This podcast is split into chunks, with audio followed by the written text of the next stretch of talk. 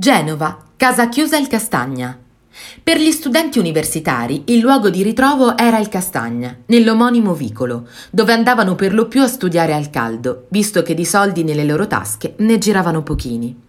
Al massimo, quando la maîtresse si stancava di avere tanti flanellanti che guardavano le ragazze seduti sui sofà, prendeva il flit, quello che una volta si usava contro mosche e zanzare, e gli dava una bella spruzzata, magari gridando: Qui non si perde tempo, ragazze in camera!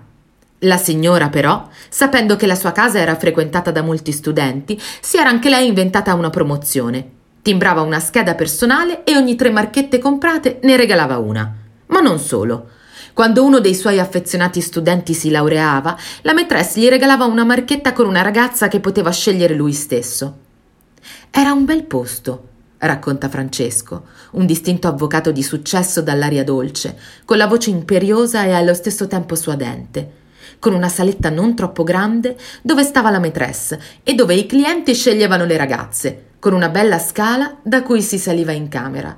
Le ragazze, credimi, erano proprio belle, ma belle, belle, belle.